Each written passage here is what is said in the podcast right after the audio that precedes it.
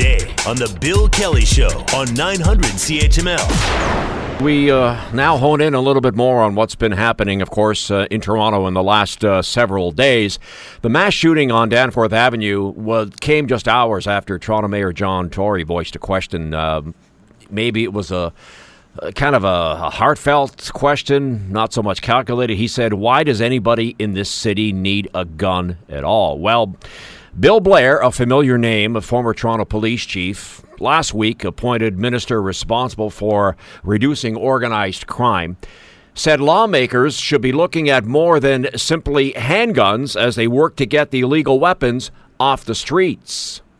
Unfortunately, in our country, there are many ways in which a person can illegally acquire a handgun, and, and I can't spe- speak specifically about the circumstances that's still under investigation.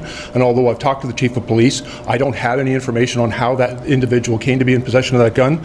But I am familiar with the way in which people intent on criminal and violent criminal activities can, at, at times, obtain handguns both legally and illegally, and overwhelmingly they do it in an illegal fashion. And and this and stopping that flow of guns to those individuals is an important part of the work that we're undertaking together together. Well, two questions here. How easy is it to get a gun, and how do you stop the flow of illegal guns? And helping us shed some light on those two particular questions and more is the president and CEO of Borealis Threat and Risk Consulting, Phil Gurski, joins us. Phil, thank you. How are you this morning? I'm well, Ted. How are you today? Excellent. First of all, off the top, I must say to you, congratulations, because I, I read your blog, um, two cities, two attacks, two terrorist incidents, and you kind of went through the whole thing about your blog, uh, basically saying people had to kind of back off a little bit with their. Uh, some people assume right away that it was a terrorist act, and it was interesting that uh, Toronto Police Chief Mark Mark Saunders a few minutes ago said uh, there there is no evidence to support the claims that the uh, shooter was tied in with ISIS. I thought your blog was well written and well put because, boy, people jump to conclusions, don't they? Well, first of all, thank you very much. Very kind of you, Ted, to say so. But you know what?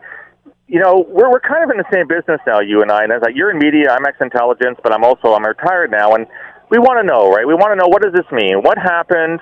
Uh, what were the ties, if any? Uh, what actually took place? And we want the answers now. We don't want to wait. And unfortunately, when you work in security intelligence or you work in law enforcement, you have to wait. You have to allow investigations to unfold. You have to allow information. You have to gather the information, figure out the information's any good, because you know I've learned over life that people lie sometimes, and then figure out what it means. So I think as a, as Canadians, we've got to be patient. I understand the, the need to want to know, but let's give our officials time to figure things out. Now let's uh, talk about uh, the getting. The guns in Toronto. Apparently, it has been learned, and our our, uh, our friends at Global News uh, have now uh, posted out that they have learned, and it's been confirmed, I guess, that uh, the Danforth shooter got his handgun illegally, although it's not known from where. That kind of ties in with the clip we played of uh, from Bill Blair.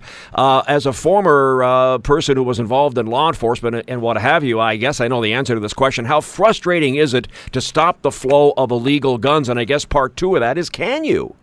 Well, they're, great questions, Ted, and and you know, um, I, my heart does go out to law enforcement and and also to border officials. Because let's face it, where are these guns coming from? Uh, they're not coming from Greenland, uh, and they're not coming from Europe for the most part. To the best of my knowledge, they're coming from south of the border. And you know as well as I do, having been across the border, how many vehicles go by every single day. You can't stop everyone. You can't search everyone.